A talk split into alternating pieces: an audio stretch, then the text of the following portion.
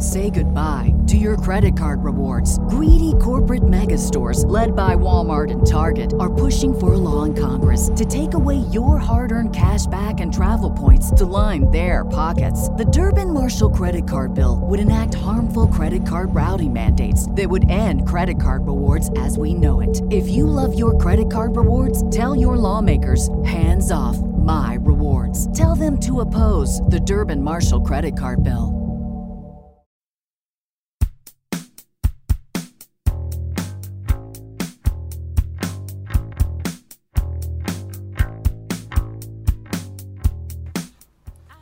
Greetings, friends. Welcome back to the critically acclaimed podcast, the film review podcast, where we review podcasts. No, No. review films. We don't. We are. We are. We Well, are a not pod- entitled to our opinion about podcasts. A podcast reviewing podcasts would just the snake eats its own tail. I'm sure someone reality already turns does that. inside Someone's out. got to yeah. do that.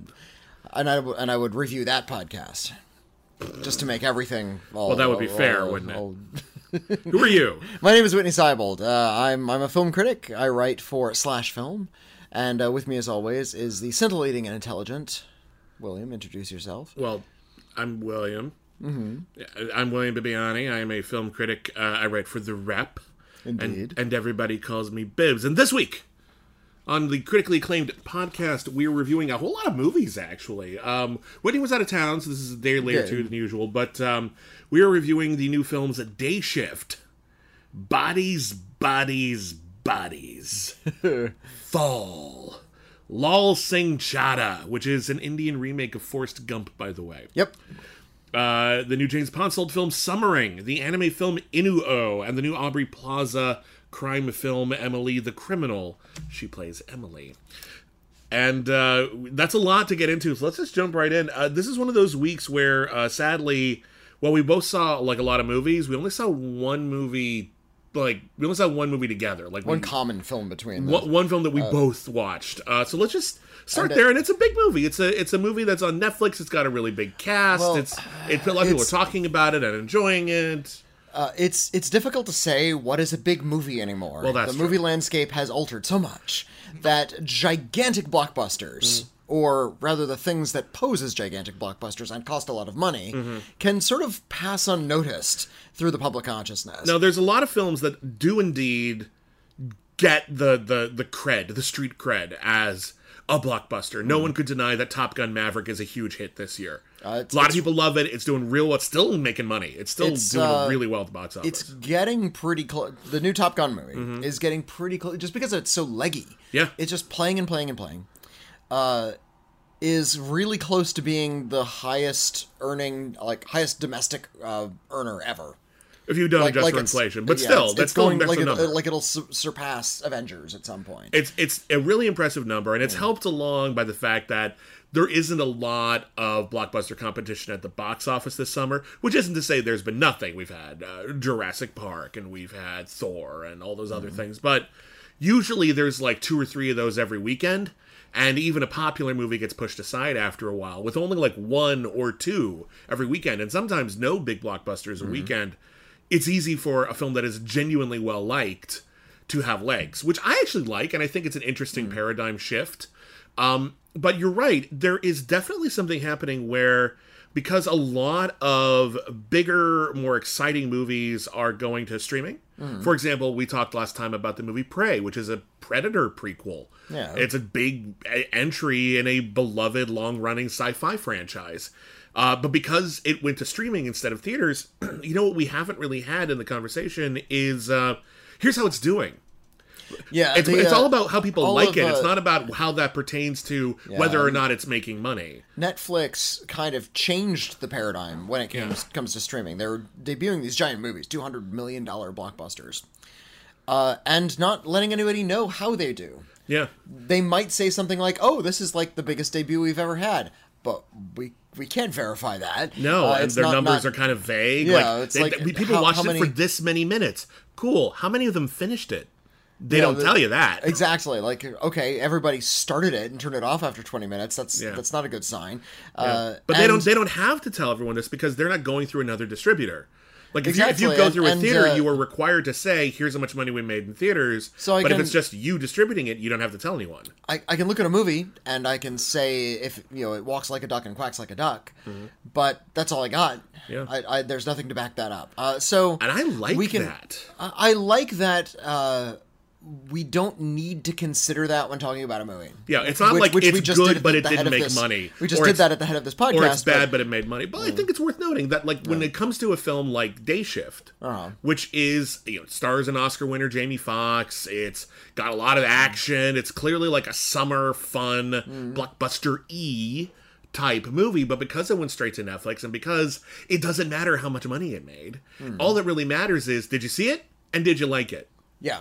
And I think that's a much more fun place to start a conversation with fun, yeah. than that, rather than it's making so much money. I guess it has to be good or something uh, like that. I don't, I don't, I don't find that interesting conversation. My, my issue though comes down to that question: Did you see it? Mm. And I think because there's so little at stake for Netflix, who I think they're like Twitter. They they Yeah. have pretty much reached everyone they can. There's There- only so much growth they yeah, can they're do, they're yeah. not going to like increase their subscriber numbers. So there's not the a- most is someone's going to move out of their parents' place and get their own Netflix subscription. yeah, maybe so. or they'll just keep stay on their parents. But anyway, but uh, as such, they can put these, you know, some really great movies, some really bad movies, whatever they got, they'll just sort of drop on there. Mm-hmm. It's rare that they'll treat it like an event. Stranger Things, that's an event. Stranger Things event. Sometimes if there's like if they have big Oscar hopes for it, Um, Yeah, they'll push it a little harder. Yeah, like Power of the Dog. They'll push that Yeah. one out really hard. Uh, Roma, the Irishman. but there've been plenty Of- of great movies that they've just drop in a bucket, Yeah, and yeah. lots of and a few crap And, uh, movies that they treated like say a that- big deal. But I'll say this: um, in terms of like the action pictures, the big ones that Mm. they've been pushing, all the ones with Ryan Reynolds in them.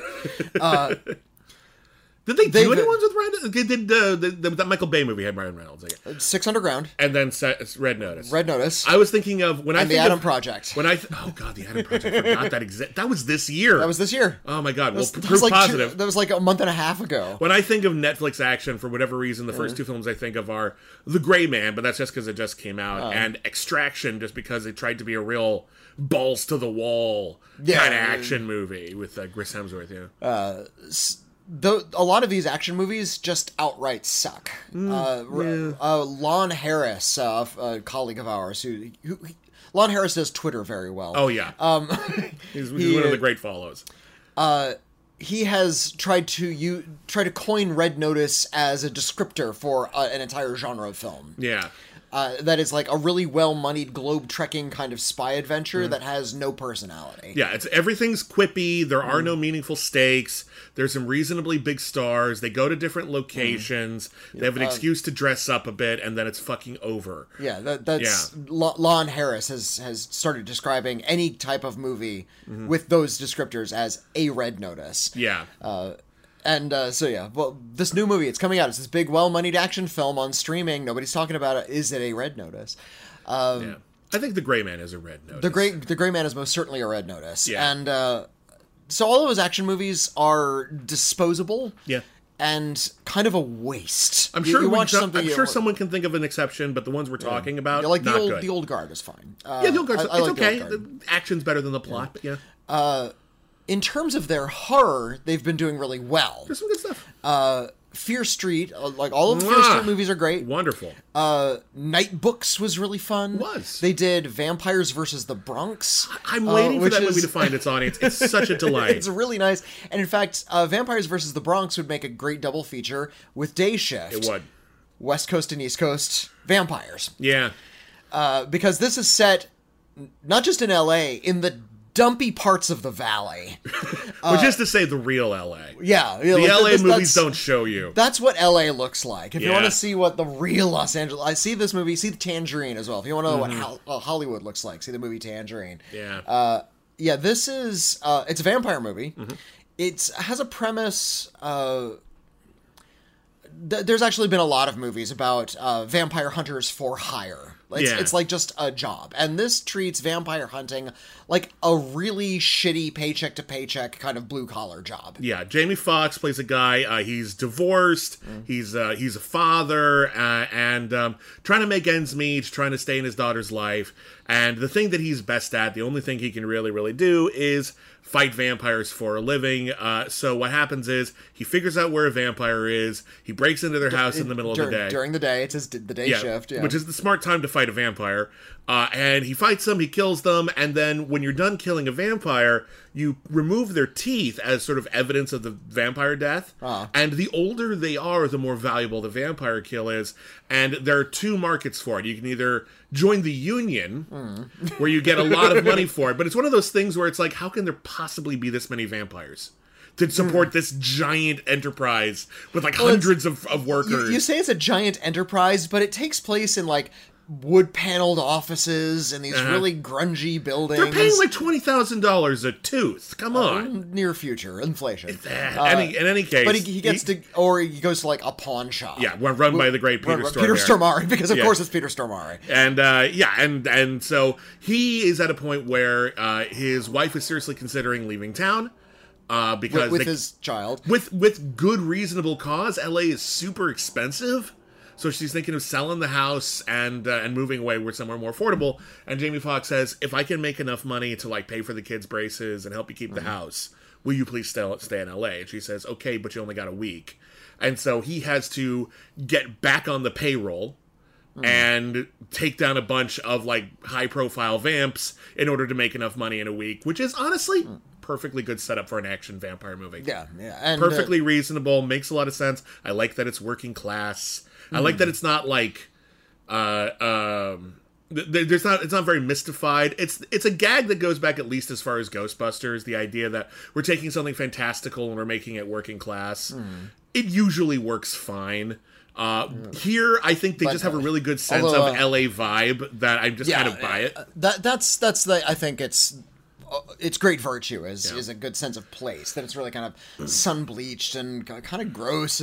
Yeah. Uh, they he runs Like into uh, yeah he runs into like some other rival vampire hunters and it's like running into uh, like rival construction guys. yeah rival exterminators or Yeah, something yeah, and uh, yeah, th- those guys are fun, by the way. I think one of them was played by uh, Scott Adkins. And Oh, uh, the other thing, uh, the other selling point of this movie, besides the the sense of place, isn't the cast. The cast is good, by the way. It's got Mm-hmm. Dave Franco. It's got Snoop Dogg. It's got a lot of fun people. Snoop is great. Snoop is, having, Snoop is having the time of his life in this movie. he, he, he has he has a great little punchline at the end of the movie. Yeah, but um, that, that one made me roll my eyes a little bit, but it, it's fine. It, it doesn't hurt the film. That, that that Snoop did it, I think, was fine. That Snoop did it No- is Nobody good. else could pull it off. You're you're 100 percent right, and that's fine. Uh, but the other thing is, this is a movie made by stunt people, and as a result, the action looks good. It's a little ridiculous, like it's completely over the top. oh, a little. everyone who becomes a vampire immediately becomes like, Like a kung fu gymnast, yeah. which is fine, I guess. It's just a little absurd, but like it, it, it's absurd because every fight scene kind of plays out the same way after a while, and that gets a little mm. old. But generally speaking, pretty cool fight choreography lots of creative like vampire murder stuff. Uh, and even like when there is like something there's not a lot of like really big stuff but there's like a car chase. They film it with drones. And here's the difference between the drones in something like this and the drones in gray man. I didn't see ambulance. I heard they did it an interesting way there but uh, the difference between gray man and this is in this when the drones are flying around you can see what's happening so that it actually looks good The and cameras- interesting The cameras are pointed at something and, And they capturing something and they stay on. pointed at something and they stay far enough away from it that when like a car like jumps over a divider or something like that it's not the craziest stunt i've ever seen but i'm reminded that oh shit that's actually hard to do and dangerous and i'm way more invested in that. Yeah. than i am in like the 250 million dollar gray man i'm much more interested in I'm, I'm sure this movie was kind of expensive but it couldn't have been that much Well, I mean, they, they get pretty good talent, but Yeah. uh, uh, I, I'm not.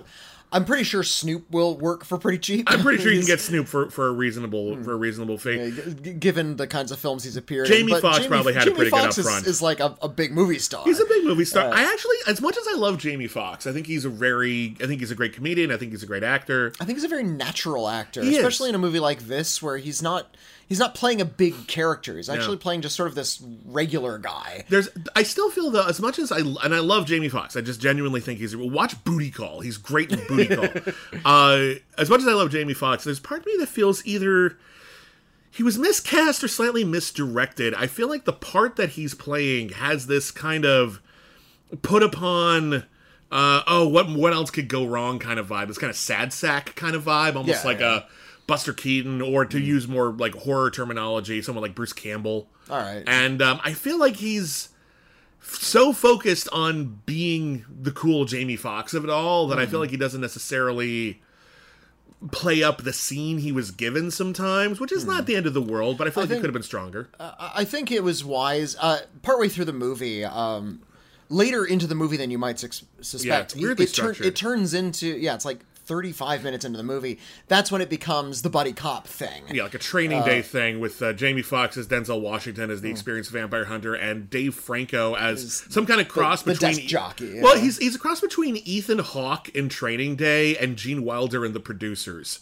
Uh, yeah, an that's- absolute that's dweeb. Good, good description. Yeah. and uh, yeah, like he's introduced uh, yelling at his desk mate for stealing his yogurt. Like he's he's Yeah. just you know a pencil pusher, and uh, he ends up getting really involved in the the vampire hunting stuff to uh, a, a pretty uh, shocking degree at some point. Mm-hmm.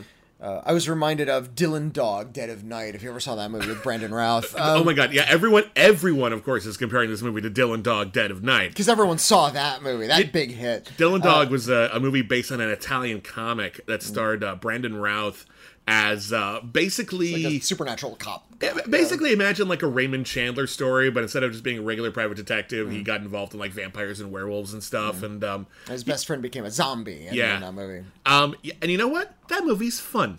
It it's is- very low budget, but it's, yeah, very fun. I, I- think it doesn't have the greatest script, and it is. No. It, yeah, it, If that was a- imagination is bigger than the budget. if that was really a allowed, but pilot for a Sci-Fi Channel original series, I think it would have done well.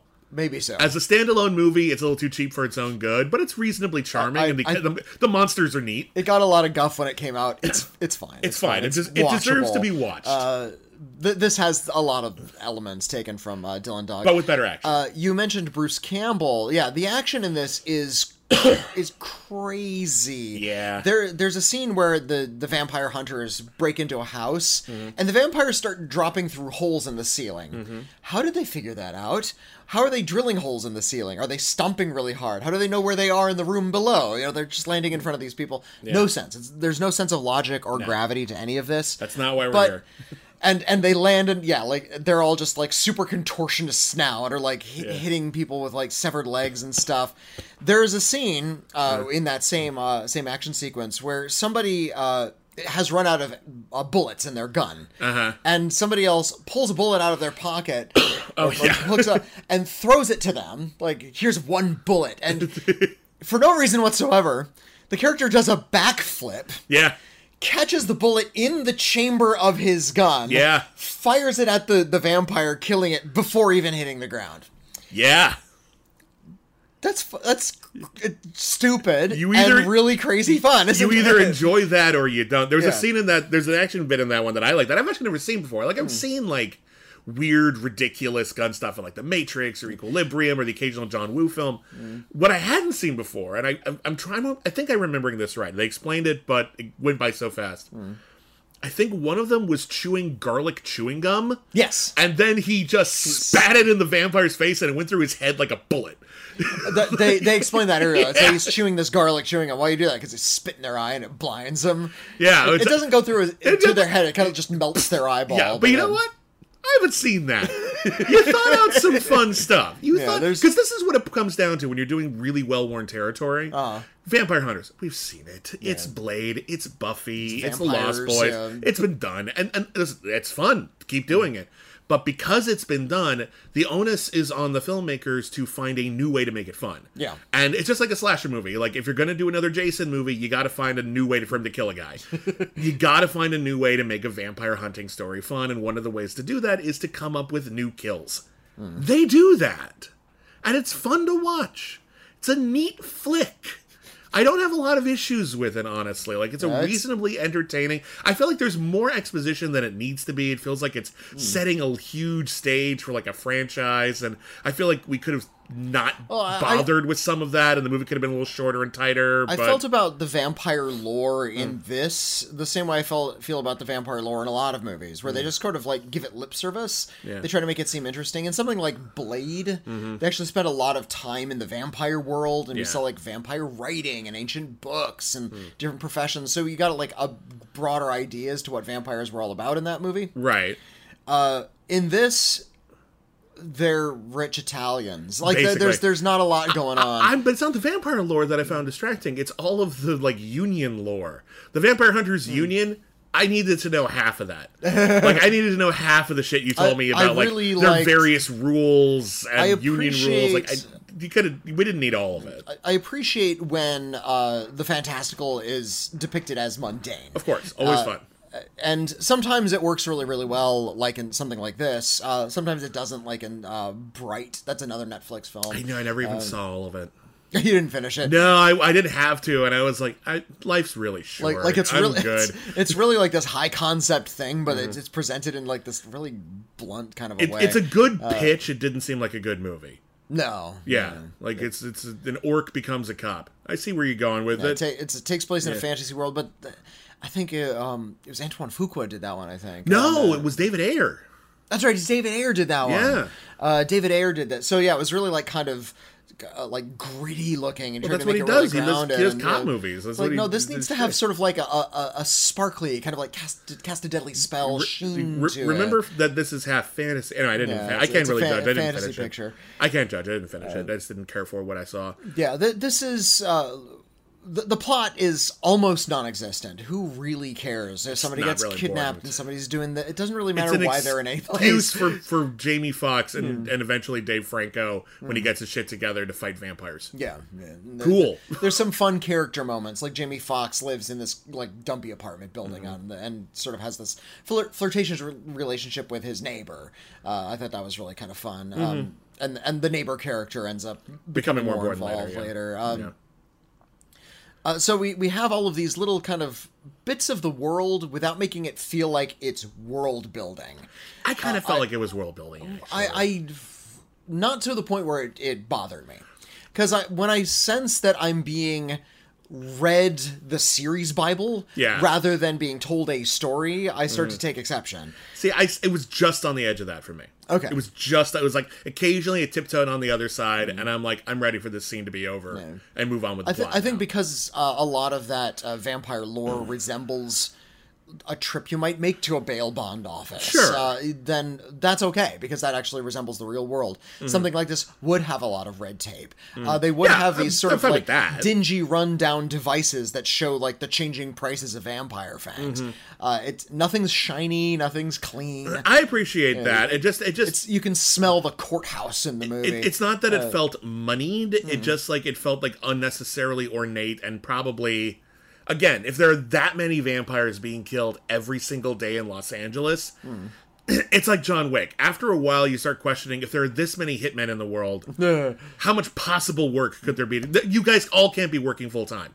You all have to have a day job and like only kill like two people a year. Like it's the only conceivable way. There are this many hitmen, and I kind of felt that way in terms of all like the giant, you know, huge room full of vampire hunters that they've got, and I'm like, there pos- there can't possibly be this many vampires in this territory. We'd all be dead. I like they, to- we, we they all eat people. We'd be out of people. The- well, imagine like uh, uh, if you go to a, an LA hotel and all of the um, you know, like textile salespeople in Mm-hmm. Los Angeles are gathered in one place. Probably a lot, right? Sure. Like textile wholesalers or so. You know, But something. everyone needs textiles. Well, this takes place in a world where everyone needs vampires taken Look, care of. I accept There's- the basic premise. I'm just saying they pushed it a little bit. And the little bit. population of LA is such that you could Yeah. probably murder off a couple hundred vampires in you know a month and Uh-huh. keep the problem at bay. Again, again, I accept the premise. I just think they pushed it a little further than they needed to. That's all. I, I'm am not- fine with it. that it's not plausible is not an issue. it's not about plausibility. It- There's a certain amount of um, people get really hung up on plausibility sometimes when it comes to fantasy, and I, it always pisses me off. Like, um, like if, if you said something online, it's like, um, oh well, if you were in charge of Star Trek, what would you do? And I would be like, I would like to do a movie where the Kelvin verse original series cast meets the Kelvin verse Next Generation cast. No one did this when I talked about this recently, but I half expected someone to say, "Well, they can't legally do that." I'm like, I don't care what. I, again, you it, we're, we're just making things do, up yeah. right now. I don't mind if we just make things up. Hmm. What I mind is when you start saying it makes logical sense and it doesn't. Yeah. That's when it starts becoming a problem. When you're saying, here's the logic behind it. And then I'm like, well, that doesn't really feel very logical. And again, I only needed to feel logical in the broad strokes unless you start getting into the nitty gritty. It's when you tell me there's logic that my logic brain turns on because you just asked me to. Right. If you tell me nothing makes any sense, I'll be like, okay, you can only get away with that for so long as well, but let's go down this road. Here, they said this all makes sense, and to be fair, it mostly makes sense.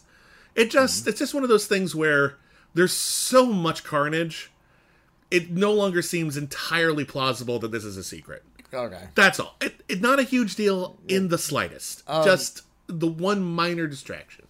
The the director of this film is uh, a man named J.J. Perry who worked as a stuntman Mm-hmm. until this film. This is for his first film as a director. Good and debut. uh, and he's been uh, working in stunts since the '90s. His first Mm-hmm. credit is in the mid '80s. Uh, and he was like fight choreographies for Mortal Kombat Yep. Mm-hmm. stuff, and and he was in a Star Trek movie. Uh, he was in Bloodsport three. Yeah. Uh, so he he's had a lot. He was in Timecop two. Uh, and, and he, he was also uh, you know he also did like Well, bigger also- films like he- Iron Man. He's a second Avatar, unit yeah. Director in a lot of things, and people don't always appreciate how much, especially in an action movie or a big blockbuster. How much the second unit Yeah. does? Everyone thinks that the main director who's credited directs everything, and a few of the bigger ones try to. Christopher Nolan tries to. Hmm. Spielberg tries to. Uh, it's not practical. And also, in a lot of cases, uh, a lot of filmmakers are brought in from smaller productions because they show a lot of promise, Hmm. and they tend to focus more on the dialogue scenes and the scenes that are more about character interaction and the scenes where people punch each other and it's super fucking complicated Hmm. and dangerous and expensive. Very often, in a lot of big movies, are the second unit guy. yeah, in fact, uh, in in the case of a lot of the the big special effects heavy action sequences, Mm-hmm. the sequences are often in production before they even hire a director. At the very least, they're like all storyboarded they're out. They know out at the exactly how it's going to look. yeah, Yeah. Uh, so like, and so this parti- uh, J.J. Perry was the second unit director on quite a few big things. He was the second unit director on F9, The Fast Saga, and The Fate of the Furious. Uh, he was the second unit director on Warrior. Uh, that awesome Tom Hardy, uh, Joel Edgerton movie, which is really one of the best sports movies ever made by this Mm-hmm. point. Um, he's done cool stuff. So this is a this is a rock solid debut. Mm. Yeah, Not every like stunt it- yeah, coordinator who makes the jump does so brilliantly. I wouldn't say this is a brilliant film, but it's very well directed. Yeah, uh, it- I think the character work is pretty good, but you can tell that this is a film that's living for all of the action stuff, Which is fine. This, That's this what he's a here to show off. Kind of simple fantasy, Yeah. easy uh, premise that's easy to wrap your head around, uh, and you just wanted to hang. Mm-hmm. If I was a action on it. producer and I was like, we got a cool action script, who should we get? He would be on the list because he clearly knows how to direct a cool action movie. Mm-hmm. Yeah. And he and again, all the acting is fine, all the character work is fine, it all works really, really good. Yeah, cool debut. So yeah, fun Mm-hmm. flick, day shift. Uh, next up, why don't you tell me about this new A24 Mm. horror comedy that you saw and I didn't? okay, Uh, bodies, bodies, bodies. it's called. Uh, it is called Bodies, Bodies, Bodies. This uh, is a. A, f- a film that hates young people. Oh, good. That's what we needed. um, Because we don't get enough shit from the media. Millennials are ruining everything. Fuck off. uh, yeah, I, I, th- this uh, it's it's very Clue-ish. It's a murder mystery. Oh, that's, that's a good place to start. Uh, It it takes place in uh, like this really uh, remote mansion uh, in hurricane country, and a hurricane is about to hit, and a bunch of people have gathered there for a hurricane party. Okay. Uh, that is, they know the hurricane's going to hit, so they're going to have to just lock all the doors and windows. They know the Mm-hmm. power's going to go out, so they have stored away all of these uh, flashlights and bo- bottles of water. I don't know how long they think this hurricane's have you going ever, to last. have They you ever been like- in a hurricane? Uh, I've been in major storms, but ne- never act like something that could be classified as a I hurricane. I was I was visiting my brother once on the East Coast right after uh, his first child was born, and there was a hurricane while I was there, and we ended up trapped inside for I don't know like two days. And uh, he had some friends over, you know, who just didn't have like as secure a place, and uh, so it, it had kind of a party atmosphere. They, they just played Dungeons and Dragons and watched Ranma one half. It was not. it was not like Okay. it was not like a cool party. like well- it was just being stuck in a house with some people, basically. Uh, this the mansion in Bodies, Bodies, Bodies is owned by uh, Pete Davidson's parents. So Okay. Pete, Pete Davidson is uh, sort of this mean slugabed. He's dating a young actress who's played by uh, Chase Sui Wonders. Uh, infiltrating, sort of crashing the party, is Amandla Stenberg. Okay. Uh, I like Amandla Stenberg a lot. She's great. It was in Uh, uh, and, The Hate You Give. yeah, yeah and, great um, movie, yeah. and uh, Amandla Stenberg plays a character who is introducing her brand new girlfriend to the group, Ah. and she's played by uh, Maria Bala- uh, Bakalova from, From Borat 2, Borat yeah. 2. Nice. She was hilarious in Borat Was she 2. Oscar nominated for that? Uh, She should have been. She was. She was Oscar nominated. well, good. Yeah, She deserves. No, no, she absolutely, she totally deserves it for that movie. Not enough, not enough people get nominated for comedic performances. She absolutely deserves There's it. there's also a, a, a character played by Myha'la Herrold. She's sort of like the the jealous lover uh, who might have dated Amandla Stenberg in the past. And uh, wouldn't you know it, Lee Pace is also there Ooh, as, as Thank like you. the creepy old guy because Oh, he's yeah. 40 because he's in his 40s and all these other kids are in their 20s. yeah, fair enough. But he's played uh, by Lee Pace, though. Yeah. So, and you know, uh, and body made of ice cream. yeah, quite a, quite a handsome, and, Very tall. and, and he's, yeah, he's like six foot five or He's something. um, gigantic. I interviewed him once. He's huge. yeah, yeah. Yeah, it's just it, it means nothing. It's just noteworthy. It's like, oh wow, and uh, and uh, Rachel Sennott from uh, uh, Shiva Baby oh, okay. is, is in there as well. So we have this. Uh, all of these characters are vapid, shrill assholes, oh, good. and they're dumb, Great place to start. and they're all and they're all. Uh, the Amandla Stenberg character is uh, sober, but everybody else is just sort of drinking and doing cocaine right in front of her. Right. and they're uh there's a lot of like little bits of tension where we get to sort of see that oh you weren't in the chat you weren't really you never said this about me before and as the lights go out and the storm whips up and they lock themselves in they take more drugs they crack open the glow sticks and they decide to play a game called bodies bodies bodies which is like werewolf Yeah. Uh, if you one of the- you is secretly the yeah, one of you is secretly a killer. Everybody hides their eyes. Somebody is chosen as the killer, and then that person gets to sort of like sneak around the house, uh, quote, killing somebody, like tapping them on the shoulder, and they have to pretend to be dead now, dead. yeah. and everybody else has to figure out who it is. that that that game is old as time immemorial. I've Yeah. heard stories about um, you know the Algonquin Round Table, people Mm-hmm. like Dorothy Parker, Robert Benchley, all these wonderful writers from the 30s. They had their own private island. One of them had an island. They would go to the island and they would play that. And apparently, like one of them got real cute and Uh-huh. decided when they were playing their version of Bodies, Bodies, Bodies, Mm. he, he he wrote on the toilet paper, "You're dead." So when someone was on the toilet and they pulled out the toilet paper, like. Ah, they were stuck there for the rest of the weekend because no one used that toilet. oh, that's hilarious. just break the rules of the game. Just go At that point, just go. At that point, just go. Like you just stop taking it seriously at that point. So they, they start playing this game. It doesn't go so well. Uh, somebody kills Lee Pace, and uh, he's like, you know what? You guys are too much for me. You, you young people are too much for me. Uh, it's said that he's a vet, so he's like, uh, oh no, he, really a likes lot dogs. A lot, lot of talk that he was in the military and he might be oh, I assumed he was a veterinarian, but okay. But uh, as as things continue onward, wouldn't you know it? Pete Davidson ends up dead. He's Mr. Body. Oh, okay. And, uh, that makes sense. He he sounds like the type. And, uh, and The they, first fi- person they find a big movie. sword. Lee Pace was playing with that sword earlier in the movie. Maybe it was Lee Pace, but maybe it was somebody trying to frame Lee Pace. And, Uh. and all of these, all the everybody immediately starts accusing everybody else of hmm. being a horrible human being. Right. And as there's And they're stuck because there's a hurricane. So they and they're stuck the there's a hurricane. yeah. The lights are out, and hmm. uh, they start falling. they start accusing each other of everything, and we get to know that all of these people have done something really, really horrible in their past. Not an intriguing sort of way, mm. in a way that ref- in a way that reflects on just what rotten people they are. Okay. So it's like, no, you you were cheating on me, but you were doing other yeah, that that kind of mm. thing. And uh, as the violence starts to mount and other people start to die because inevitably it's going to happen. Right. Uh, They start falling back on this really kind of cliched pop psychological language mm-hmm. that you can tell is completely meaningless to them. It's like you were doing cocaine, you were you, but then you went into rehab, and you know, well, you you were I was uh, trauma triggering like they're using a lot of this pop uh, millennial psych- psychology language Yeah. and uh, But while also removing all of the actual like meaning from it. Exactly. Though a lot of these terms have sort of leaked into the vernacular where Yeah. people just sort of start throwing them out without any regard to their meaning anymore. Right. So a lot of uh, a, a lot of this pop psychological language is clearly being satirized, or at least the way it is used Right. uh, by a certain age group. Sounds you like can the tell- hunt. You can tell that the writers really hate young people and think that they're dumb and think that they don't understand the things they're saying because these people don't understand what they're saying.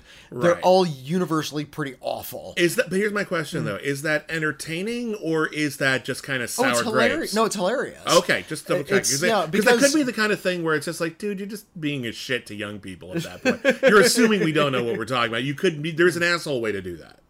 Yeah. Yeah, but you don't feel this is an asshole. No, way. no, no, I don't think at all. Uh, Okay. I, I think it's it's a film about assholes using asshole language. It's not made by assholes. Okay. All right. Uh, which, A- and that's a- an important distinction a, a narrow tightrope to walk. Uh, the the Maria Bal- uh, Balakova character, Bakalova. Bakalova character, excuse me. Uh, it, it, she's sort of like the uh, kind of like the main character. We see a lot of things Mm-hmm. from her perspective. She doesn't have a lot of dialogue, but the, we, the camera's on her a lot. Mm-hmm. Yeah. and she has a moment of confession, and even when she gets to finally say something about sort of who she is and what she's been going through, it. All, she also comes across as kind of pathetic, and everybody complains about what's been going on in, in their lives, and they're all kind of pathetic. And one of the best, most telling moments in this movie is when uh, somebody says, "Oh, well, I was struggling, and you guys have always been so much richer than me." They're all rich. Yeah. They're all just rich characters. And somebody looks her right in the eye and says, "Your parents. You don't want to hear this, but your parents are." Upper middle class, and she says, "No, no, it's not true. Yes, no, they're you're well off. No, I'm not well. Yes, you are. We're better off than you, but you're still well off." So these are people who have never struggled with anything really, and when they do have real problems like addiction, uh, it's it, it's they're presented in this really kind of mealy mouthed way where they're actually not really dealing with their addiction. They just sort of say that they are in order to sort of elicit sympathy. I feel like this is really skewering a lot of uh, self proclaimed victimhood, which I know is uh, a- a touchy thing to present because, Because there's uh, a lot of actual victims in the world. there are a lot of actual victims, but there is also uh, and the notion of making fun of people who claim victimhood when they're not victims. Uh, well, I mean that's something that's really common, isn't it? A, a lot of uh, people on the extreme right, for instance, claim that they're victims, that somebody's coming after them, they're coming after your guns, that kind of thing. Right. Uh, so it's it's dangerous to present a story that is doing that again without assuming that it's trying to come from a really mean spirited place. But I don't think this film is. Okay. I think it is actually trying to uh, take down a certain way of communicating. Okay. That has proliferated among, uh, I guess, just online culture in general. It's not not even uh, limited to an age group. Well, let me ask. Let me ask one more question before uh, before we move on there, because it sounds like it's got something on its mind. That's great. How is it as a mystery or a slasher or a horror movie? Well, how is it? I mean, you're, you're intrigued. You want to know who's doing it. Uh, Does it feel like it it's- plays fair? It, it plays fair, and when uh, the eventual killer is revealed, it's it, like a chef's kiss kind of moment. It works, It's actually yeah. really brilliant. That's a, And- that's great. I, That's I all would- I can ask and for. I, I wish I could tell you and discuss it with you. I, but it's- you- I'm not going to give away the even if. I'd seen it, it would be rude to do so mm. for for an audience. But yes, mm. but I just want to know: does it satisfy? Because mm. we've all had that moment where we're watching like a murder mystery, or reading a murder mystery, and we're getting really into it, and then it's like, oh, it was Steve. oh, wait, that couldn't be Steve. Steve was in the other room at the time. Ah, we never I, thought of that. One of And my just kind favorite, of shitty. One of my favorite mystery novels I've read. I've talked about this one before, but uh, it's by an author named Harry Stephen Keeler. Uh, it's called The Riddle of the Traveling Skull. Ah. It's one of the. It's like an Ed Wood movie. It's like totally bizarre, really badly written. Nice. And uh, uh, Sounds great. and M- McSweeney's put it out. It's like this is like a, this very strange oddity about uh, somebody wakes up on a bus, picks it like he fell asleep, picks up his bag, takes it home, opens it up, and there's a skull inside. He didn't know how it got there, and he switched bags, and uh, he finds that the skull has been trepanned, like it's Okay. somebody's drilled Yeah, holes in the yeah. skull, and there's like bits of paper inside the skull, and some. There's no reason for those things to be there. oh god, that never go, that never pans out. visiting a gravesite of a human out. spider, and uh, about uh, 50 pages from the end, and this is the way these books were originally printed back in Hmm. the 50s. There's a page that says stop. There's a big image in the middle of Uh-huh. the page. All of the clues have been given to you. you should be able to figure it out now. Oh, Write down I who you that. think it is. I love that. you could That's a, you could never figure it out. It's like the most bizarre thing. I, I really recommend the Riddle of the Traveling Skull. I'll have to check it out. No. Thank you. Uh, well, I saw a new thriller this week as well, and this one is a little less narratively complicated than a murder mystery. This is called Fall. Uh, this is a movie for people who either are acrophobic or want to become acrophobic. I love it. because uh, this is a story about uh, two young climbers. Uh, they are recently one one of them recently lost their husband in a climbing accident and is uh, in a bad place. And their friend wants to get them out of their shell, wants them to help conquer their fears.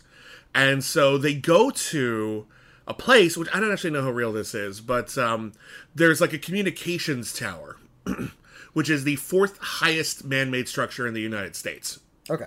and it's out in the middle of nowhere. It's in like the desert of New Mexico, basically, and they have to put like a light on the top so that planes don't fly into it. Um, but it's in disrepair. People don't use it that often. It's not a tourist trap. Just out in the middle of nowhere, and it's ridiculously fucking tall. And so uh, the hero's best friend, uh, the hero is played by Grace Carolyn Currey, who played Mary Marvel in Shazam. Uh, and uh, her best friend Hunter is played by Virginia Gardner. She was on the TV series Runaways. Um, Hunter is uh, a, an Instagram influencer. She likes to do dangerous stuff and film herself doing it for her fans. And so she says, I'm going to climb to the top of this really precarious thing. And when I say it's a tower, it it's like a toothpick. Like it's like it's as if you like put your pole. if you put your arms out side to side, that's how wide it is at the base. And then it's as tall as two Eiffel Towers. That's the measurement that they use. Uh that's really fucking tall and that's really fucking precarious. And when they start climbing it, it's just like y- y- y- trying to give you goosebumps and doing a really really good job. Like so like the first thing they do they're to climb up on the very first rung. The first rung falls off. And only like 8000 more rungs to go. And you're like oh shit. And as they climb up we realize that like huge pieces of it are rusted into near oblivion and like screws are falling off as they like climb up. And you're like no! What are you idiots? Like, listen, I'm not afraid of heights per se, but I am afraid of falling from heights. So you are afraid of heights. I'm I'm not afraid of like being at the top of a building. I'm afraid of I was, but if the building was in disrepair, I would be nervous. This thing scares the shit out of me. Like this is a terrible idea by any estimation. And of course, they get to the top, and it's glorious, and the the uh, uh, the standing room on it is like the size of a very large pizza. Like it's really very very dinky. Yeah. And as soon as they start climbing down, the ladder that they just climbed up like the last like 200 feet on falls completely away. Hooray! And instead now all that's beneath stuck. them is a sheer pole hmm. that there's no way you can possibly climb down Why not? because there's nothing to let to latch onto. And they don't have a rope or anything. like Hug it, or is it too wide? it's it's too wide and even so that's like 200 feet and really fucking dangerous. There's like nothing it's super fucking dangerous and they're basically stuck there. And so it becomes a thing where one we have a ton of and it's all fake it's all cg but it's very convincing. Uh a ton of like oh shit how fucking high up can we possibly be? That's scary. Uh, then there's the whole problem solving element. What do we have? Well, unfortunately, the backpack with our water was the first thing to go with the the fucking ladder. course, yeah. So shit. So they have, That's not to, good. They have to get down before they starve. Yeah, the starve, dehydrate. Uh, they got a lot of problems going on. Um, they they try to like attach like they they can't get any reception on their cell phone, so they attach it to the rope that they have and mm-hmm. try to dangle it down as far as they can to see if maybe it can get some reception down there. and it's like that's that's probably not gonna work. That's not good. I love that ordinarily in movies you have people like holding their phones up, like trying Yeah. like an arm's length Yeah, closer to the They're satellite. so much higher do, than yeah. like where all like the cell phone towers are. They've got to try to dangle, dangle it it down. down. That's really which is, cute. Which is very very fun. Mm. It's a very derivative movie. The way that the story is set up, like if you've seen the movie The Descent, very similar opening. Someone dies, friend is a, a you know a danger junkie, and they're trying to get them back into the game. Similar, just with fewer characters. Once they're there, the type of danger that they're in is less the descent because that has monsters in it, mm. and a lot more like forty-seven meters down. Except instead of sharks, there are vultures Oh, who are like who are, who are attacking them as well. Which normally you could probably fight off a vulture, but again, you're on a surface the size of a pizza box, so all they need to do is get you to lose their balance. so it's really fucking dangerous. wouldn't wouldn't the air pressure cause a vulture to explode or something? I mean, they're not living up there. They're just taking. They're just they're soaring around, doing the best they can. There's and they're in the middle of the desert. Not a lot of other stuff there. Uh, one of them is bleeding, so they're attracted to the smell. ah, okay. It's a very simple but very good premise. okay. and like it's it's ridiculous that someone would get themselves in this situation but hmm. they do enough groundwork to establish why these two very specifically would do it once they're up there you know y- y- it's easy to like logic your way out of a problem when you're not in mortal peril at the moment Oh, yeah, you're- so you're- like occasionally i'm a little bit ahead of them in terms of like yeah, you're eating junior mints. You got the solution. like I, well i've got a few ideas at least one of which they didn't use and i was kind of annoyed i was like oh come on that seems like the best you never did that Have you ever even talked about it? Come on, like that seemed like a good solution. not going to tell you what it is because it'd be spoilery, but, um, but I I, I, I will say this: um, it it they they never act like they, they they never act like unintelligent. okay. They don't necessarily come to the right conclusion as fast as you might, but they're you're never like mad at them because they're just they got themselves stuck and they're not getting themselves out of it in a smart way. They're doing the best they can under unreasonable circumstances. uh the act the performances are very very good. You you believe that they're in peril. You believe that they're friends. Uh, and the uh, film, which was directed by Scott Mann, who has been directing like a lot of like straight to video type action movies, uh, i- is actually like pretty thrillingly conceived for such like a limited uh, premise and perspective. Like it's actually like filmed really really good. I, I didn't see this in a theater. Uh, in a theater, I think this would probably be pretty overwhelming, like in a good way, like in a very like oh god kind of thrilling way.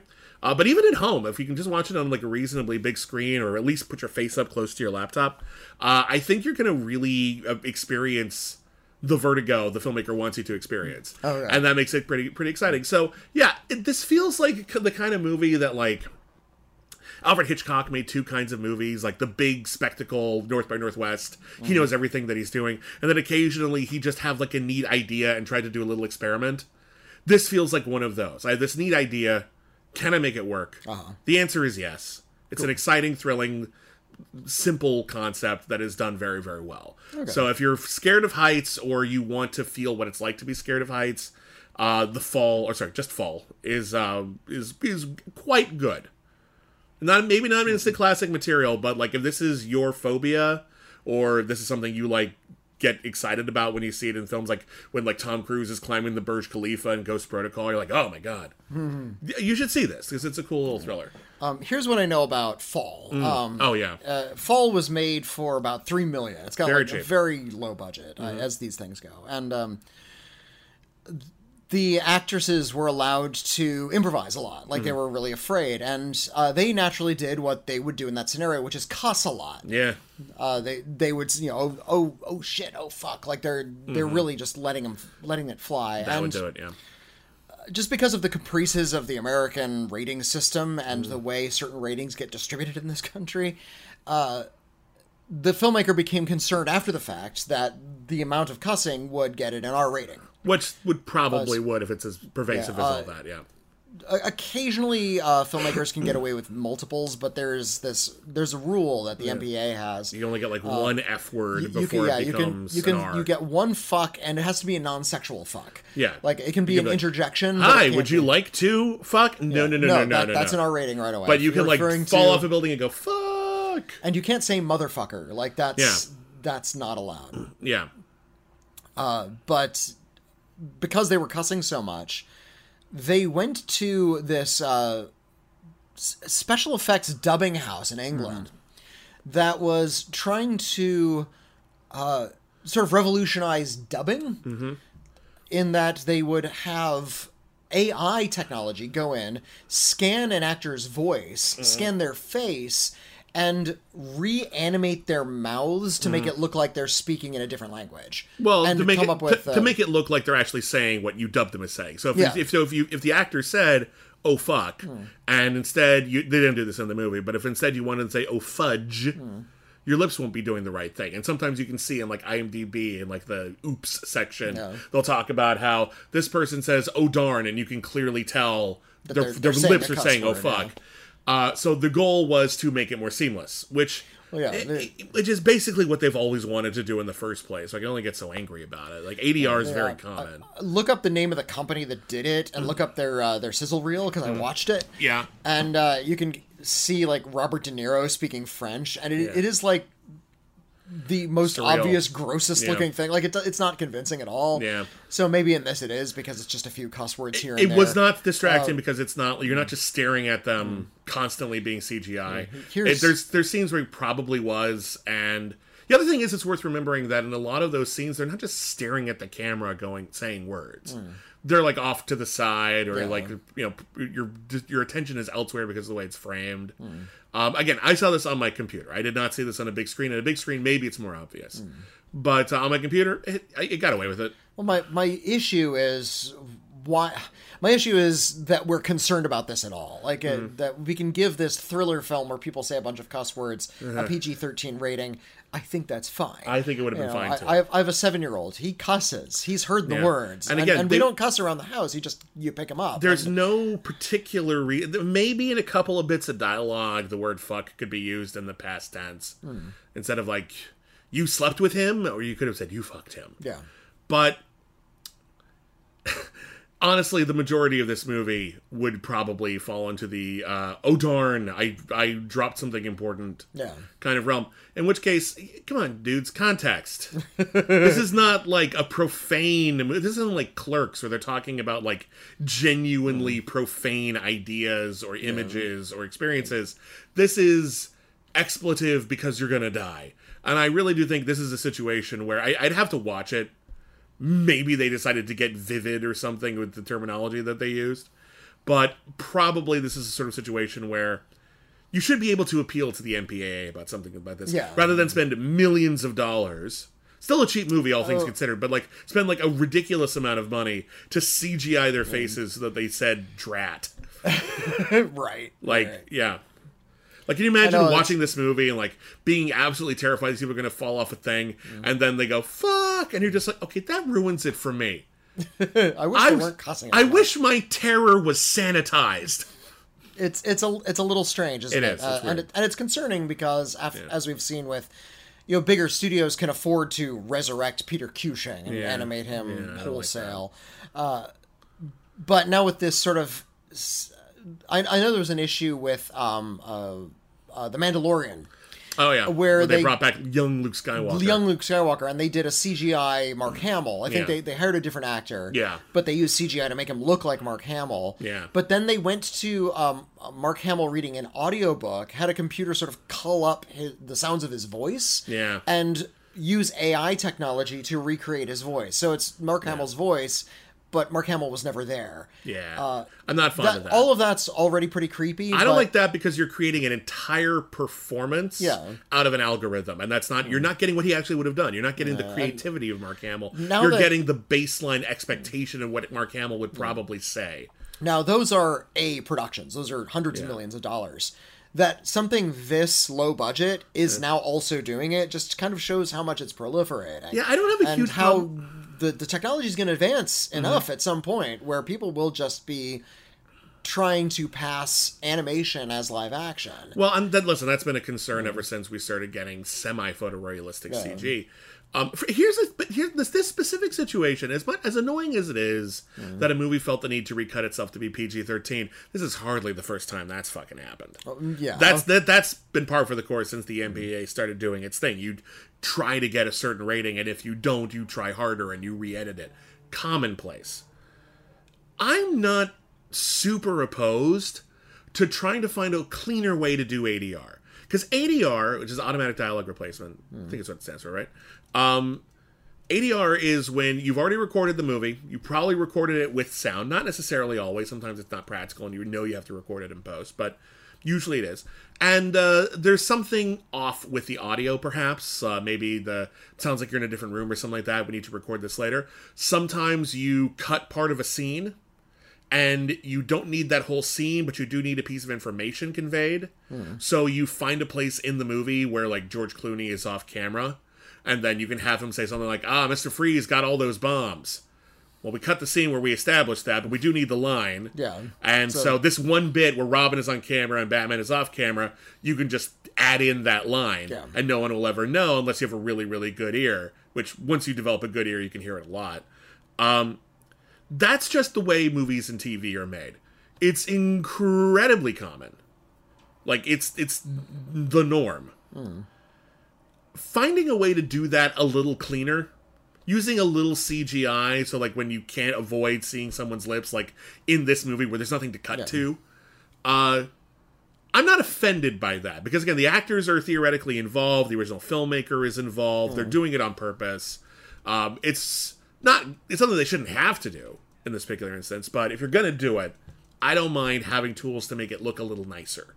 But I do. I do but take this is issue not with a, a tool of making a little nicer. Well, though. if when used that way, I don't mind it. What I'm saying is, I do mind it, or I do find it at least potentially uh, uh, unethical, or at the very least creatively a little gross. Yeah. To create a whole performance that way, especially out of someone, and not this isn't the case with Mark Hamill, but in the case of someone like if they did this with James Dean or something like that, they're dead. You're desecrating a corpse at that point. You're telling their corpse what to do, and you're not getting what they would have done. yeah, I'm, And I'm, that's something that uh, that bothers me. I- that pisses I'm me off. But like that's guessing, that uh, isn't this specifically. I'm guessing that our ethics will change as the technology changes. Well, that's true for There's- most there's technology, Going, yeah, isn't it? there's, there's going to be uh, at some point recreating James Dean in Mm-hmm. CGI convincingly, and having uh, his voice and having being able to use this uh, CGI and AI technology to recreate James Dean artificially yeah.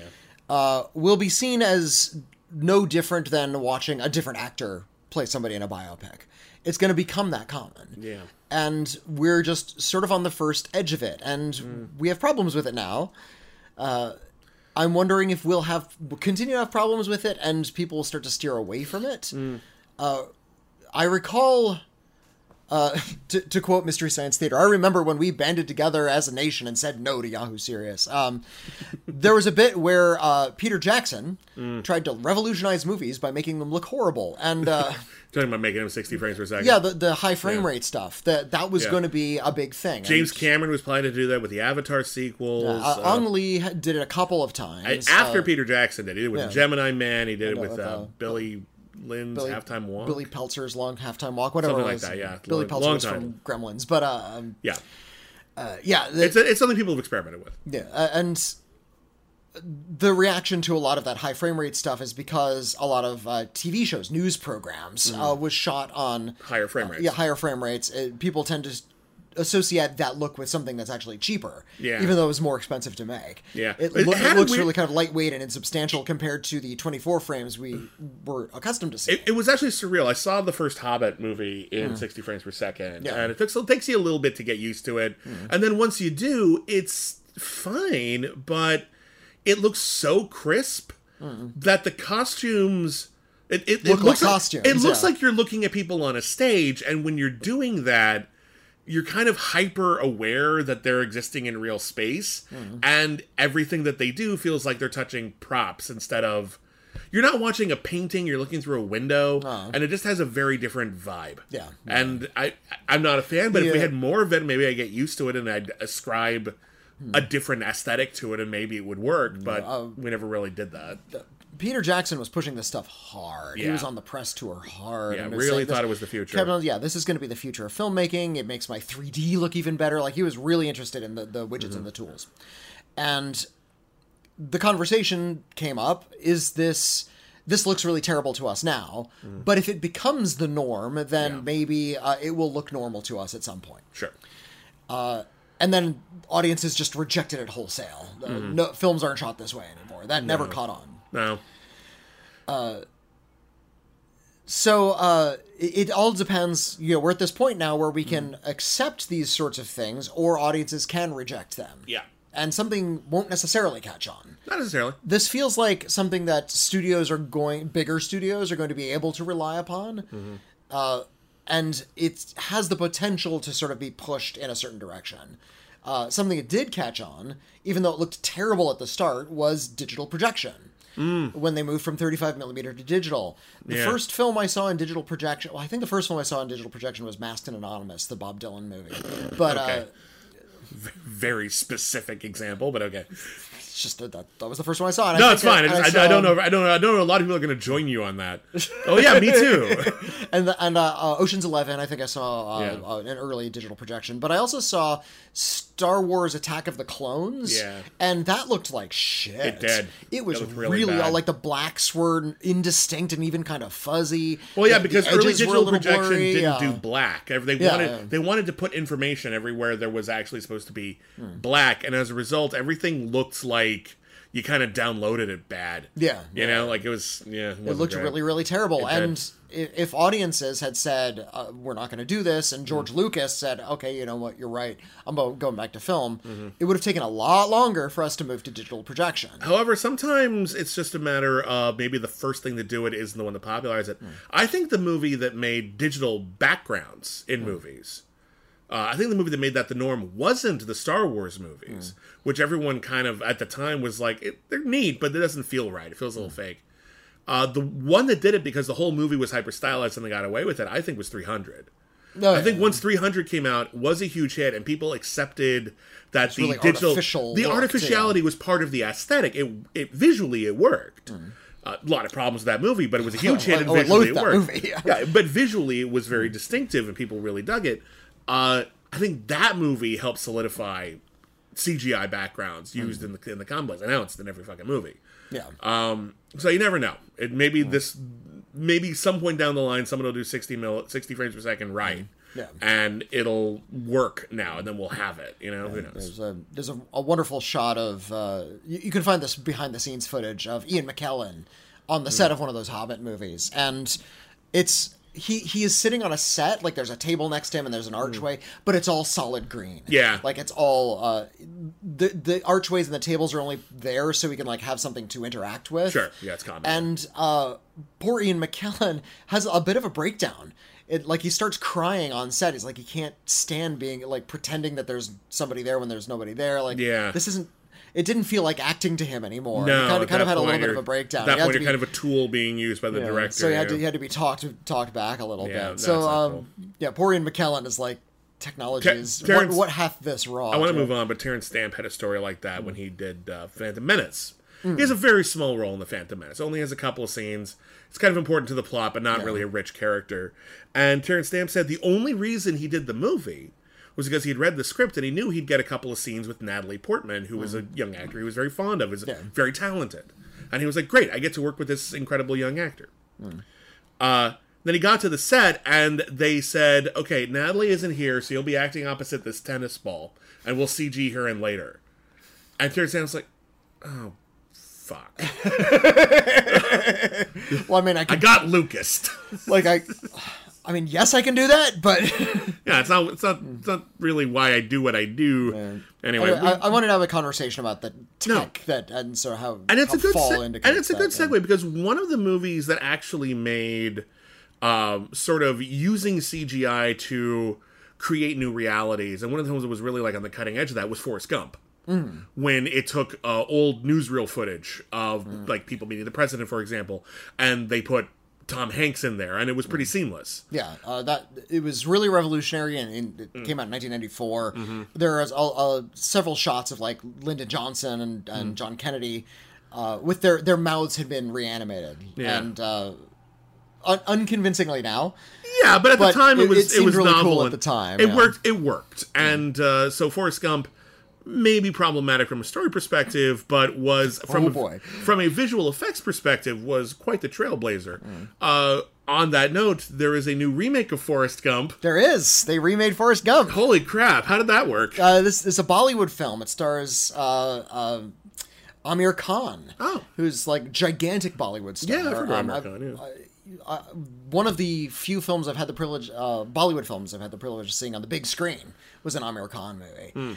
Um, Aamir Khan plays the Forrest Gump character. He plays Lal Singh Chaddha, and uh, first let let me talk about because we have we have to talk about the Forrest Gump in the room. Yeah. Even when it came out in the mid '90s, it was lambasted by several critics for being unashamedly right leaning boomer nostalgia Yeah. and little else. Yeah. Uh, it was a film about uh, a young boy. He is. It said at the beginning of the film that he has an IQ of seventy five, and uh, he- he's also and he's also disabled uh, physically. He has to wear braces on his legs Okay. and uh, the story is about how his innocence and his good heart and his ability to look at the world very plainly will uh, leads him to success. Uh, he becomes very rich over the course of the movie. He becomes very uh he he goes to Vietnam and becomes a war hero. He goes to college and becomes a football hero. Yeah. He starts his own business and that's very incre- very incredibly successful. he is a, a a high school teacher of mine pointed this out that uh, when the movie came out, everyone called Forrest Gump very innocent. It's a very, uh, very uh, uh, gentle character, and they point. The teacher pointed out that uh, we wouldn't use the word innocent to describe Forrest Gump if he was a failure, if he did Yeah. not succeed financially, if he didn't make money, if he was poor and Yeah, we wouldn't we wouldn't romanticize him. He, yeah. yeah, he would have been. Uh, they pointed like he would have been like a comedic uh, idiot kind of a character. Yeah. that you might have seen in like a '30s cartoon. Yeah. but because he was rich, all of a sudden he is innocent. I, I found that a very a very interesting uh, analysis of Forrest Gump. Forrest Gump is also about how great it is to uh, cooperate with the system, Follow the rules. follow the rules as well as you can. Forrest Gump does everything he is told to do. Mm. He- yeah. Mm. Go to college. Okay. Go to Vietnam. Okay. Would you play sports against the Chinese? Sure. Mm. Yeah, uh, would you Would you en- engage in in capitalism? Yes, I will engage Mm. in capitalism. Like he does every single thing he's yeah. supposed to do, and he is rewarded with millions. Yeah. Whereas uh, the actress Robin Wright disagrees with this analysis, but uh, Forrest Gump has a, a love interest throughout the movie Yeah, named uh, Jenny. A girl he knew as a child. Uh, she was um, impoverished and also horrifically abused. Yes. as a young person. And while Forrest Gump is doing everything that uh, the conservative world around him wants him to do, she fights back against that. Yeah. Does things like join the hippie movement. Uh, and She wants to be a singer, yeah, uh, she wants to be an artist. Yeah. she wants to be a singer and she wants to be an artist. The world doesn't let her have that. No, the world lets and, have nothing. And it, it falls, going back to the 1930s, this sort of uh, scare film fallen woman narrative for the Jenny character. Mm-hmm. like she's tainted, Yeah, and her whole life is basically ruined Yeah, because she she becomes she becomes a sex worker, uh, and that's seen as very very bad, uh, Mm-hmm. the worst possible thing she could become. Mm. And wouldn't you know it, she dies of an STI at the end Yeah. of the movie. I, I don't think it's expressly it's not explicitly HIV, stated, but, it's yeah. implied to be. It's implied to be HIV. So yeah, she she uh, attempts to break out, is punished by the system, Mm. and is killed for her sexual agency. Yeah. Yeah, nice, nice. ni- Uh, there's no wonder that Newt Gingrich of all people showed this movie when he was on the campaign stump. Yeah, it is. A, it is Uh, a film about the greatness of a very particular perspective. Yeah. on America. The hippies Um, were wrong. Vietnam was a good war. Like Uh-huh. it, it has that kind of a message to it. Mm-hmm. Um, despite how dazzling it is, visually it's great. Mm-hmm. the good performances in yeah, it. Gary it's- it's Sinise makes me cry in that movie. it- He's good it's, in yeah, that it's, movie. it's a uh, yeah. The, the should you should have let me die. that scene Um, kills me every fucking time. In a uh, vacuum, the Gary Sinise's whole bit is great. Lal Singh Chaddha makes a few notable changes. First of all, uh, Mm-hmm. it's not in America, I imagine. It's so not. no, it's it's so it's, in uh, dramatically different it's in in, that uh, regard. It's in India, but uh, rather than being on a, a bus bench where Uh-huh. uh, he narrates the story, it's on the train because Okay. the people are sort of crowded in and they can hear him. Okay. Uh, the argument being, if you're sitting on a bus bench in India, it's too noisy. Like there's, Yeah. there's too much going on outside, so you couldn't just sort of have this gentle story. okay. Um, This idea of playing into the system is not part of this version.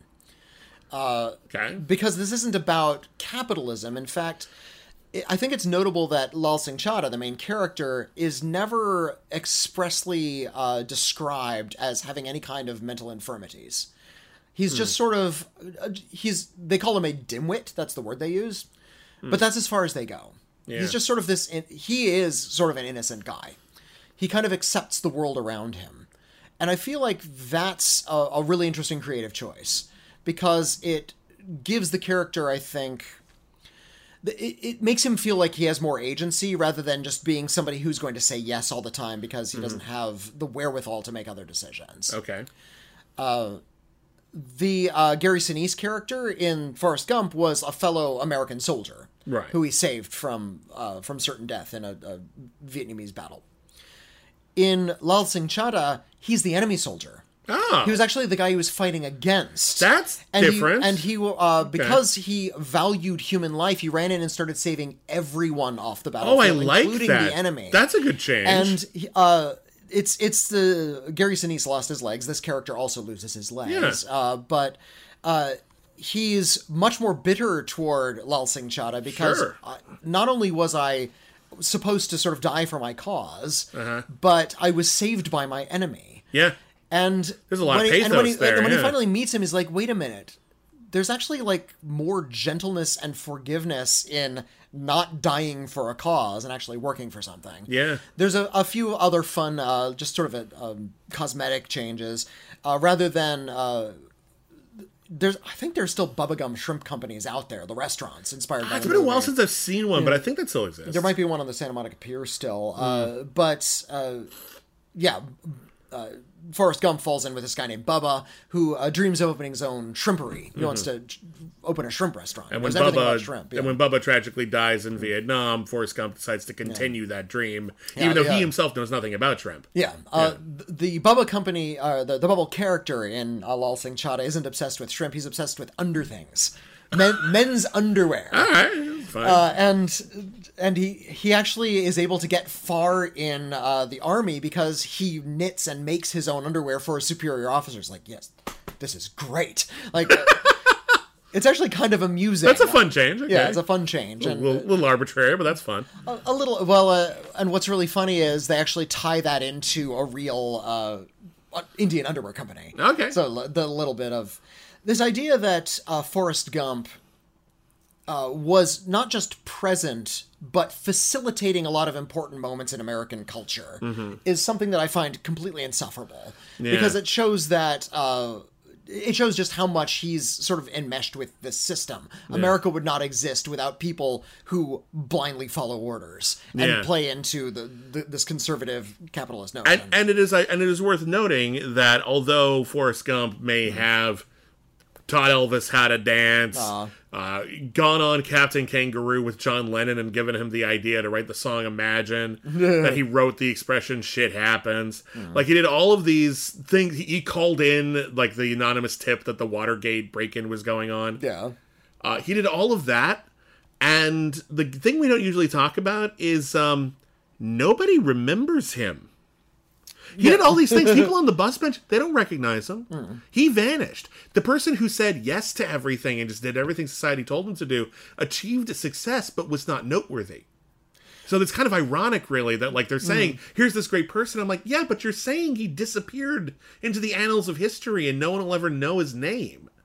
That's not great. that sucks. Yeah, there's a, a, a, a one of the better films I would say of, of the decade uh, called A Hidden Life, Yeah, which is about about devoting your lo- life to uh, gentleness and pacifism. It's a Terrence Malick movie. Yeah. takes place during World War II. It's about a, a Nazi soldier who just won't go. Well, he's not a Nazi soldier. He's conscripted into the into the Nazi yeah, like, against his will, but he's told, "Okay, you're a Nazi soldier now," and he's And- like, and he go- "Well, I'm and he- not going to do that." And it, no, he goes uh, and Yeah. sees the violence. Is like, nope. I'm. Yeah. I'm. I, you know what? In fact, I'm a Christian, and as a Christian, I can't do that.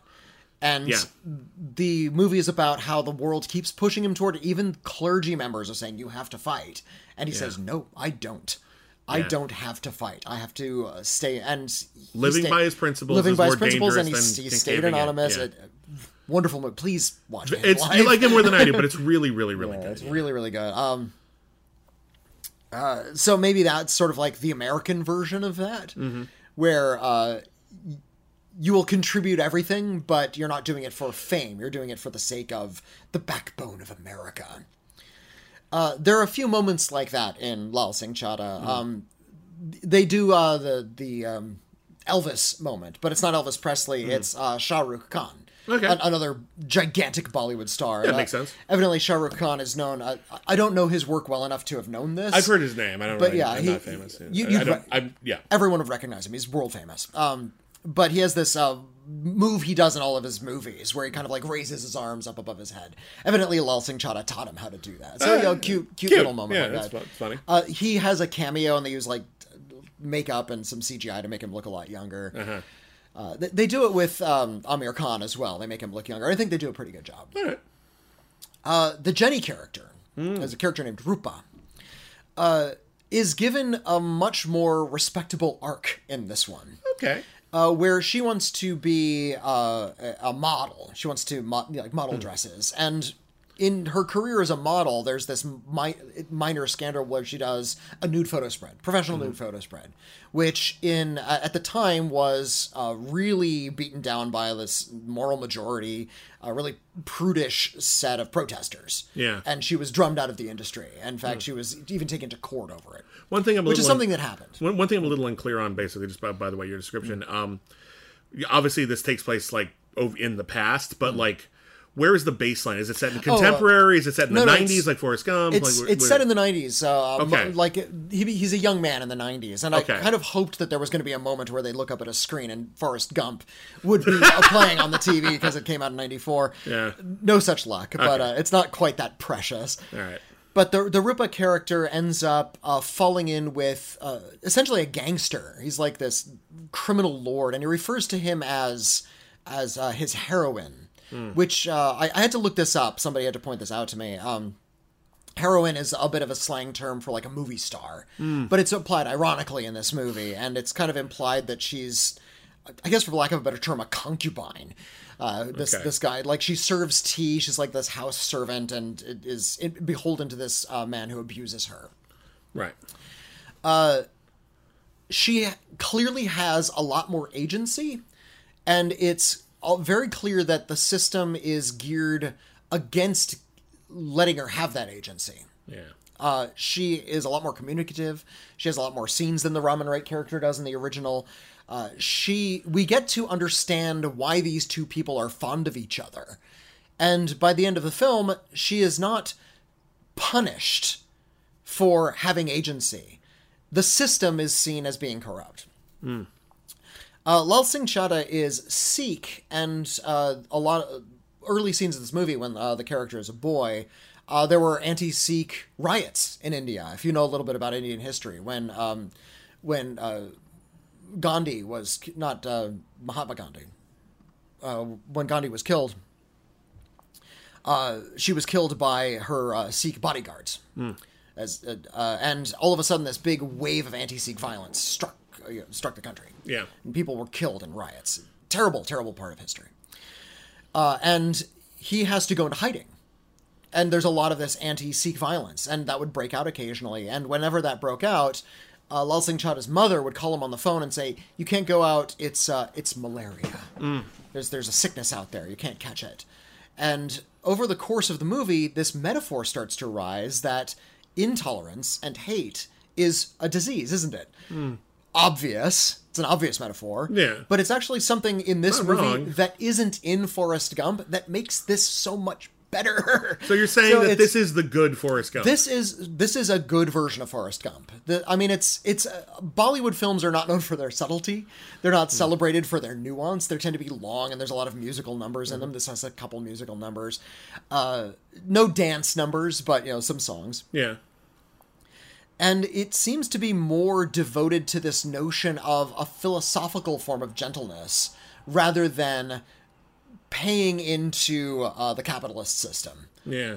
it has all of the same story beats, but all of these little kind, little tiny changes about in, you know incorporating Indian history into it rather than American history, I think strengthen the material considerably. Sounds good. So, uh, I, e- even though it's really super corny, just like Forrest Gump is, Right. I ended up digging it a, way more than uh, Forrest Gump. I loathe Forrest Gump. Well, the so the bar It's- was low. The bar is pretty low, but it, so I'm glad that they were able to remake this and make it better by applying all of these different changes. Well, that's cool, man. That makes me happy. So Um, yeah, uh, so yeah, seek out Lal Singh Chaddha if you're not familiar with Bollywood. This I guess would be a good uh, uh, skeleton king. yeah. It, it, probably is a movie you've seen, a remake of a movie you've seen. Yeah, that's cool. Um, I guess the next, I guess is that that's it for the movies you've seen this week. Yeah, yeah? I just saw the All right, well this then I'll try to I'll try to burn through these reasonably quickly because I've seen three more films and we could be just one sided with me just Right. chattering on. But um, there's a new film from director James Ponsoldt. I'm sad I missed this. I like know we're, we we both like James Ponsoldt quite a bit. He did the films uh, Spectacular Now and The End of the Tour. Uh, and Did you uh, ever see The Circle? no, I missed the, the, circle. The circle is terrible. I heard The He Circle actually, sucked, yeah. actually did quite badly on that. Yeah, one, that but- was his like Hollywood thriller. But um, James Ponsoldt has spent like most of his career uh, making smaller independent character studies. Uh, mostly really, really well. Um, he he tends to make films that are very sensitive and kind-hearted, even if they deal with difficult issues like alcoholism. Uh, and uh, his new film, Summering, uh, is it's interesting. It's incredibly nostalgic for right now, which is an interesting vibe. Buh. All right. It's it's nostalgic for Explain it's nostalgic for right now, and it's mourning a time that isn't dead yet. Uh, it is the story of uh, four young girls. They are on the verge of going to middle school. okay. Uh, they are uh, played by Lia Barnett, Sanai Victoria, Madalen Mills, and Eden Grace Redfield. Uh, they're they're all charming kids. Um, one of whom uh, their father walked out on them, and they're still processing that. Their mother is played by Lake Bell, and she's kind of checked Aw, out of the like- family. Lake Bell's great. Bell's Um, wonderful. She's kind of checked out as a mom. She's been kind of on autopilot for the last year, and it's starting to take its toll. Um, one of the kids is uh, just kind of a natural leader, very logical. One of them is a bit more uh, spiritual and spacey, and uh, th- another one is actually a little older than some of the others, but she's still like shorter than them, and it's starting to get weird. It's like it's getting annoying to her that she's kind of treated as like the young one, even though they're all the same age.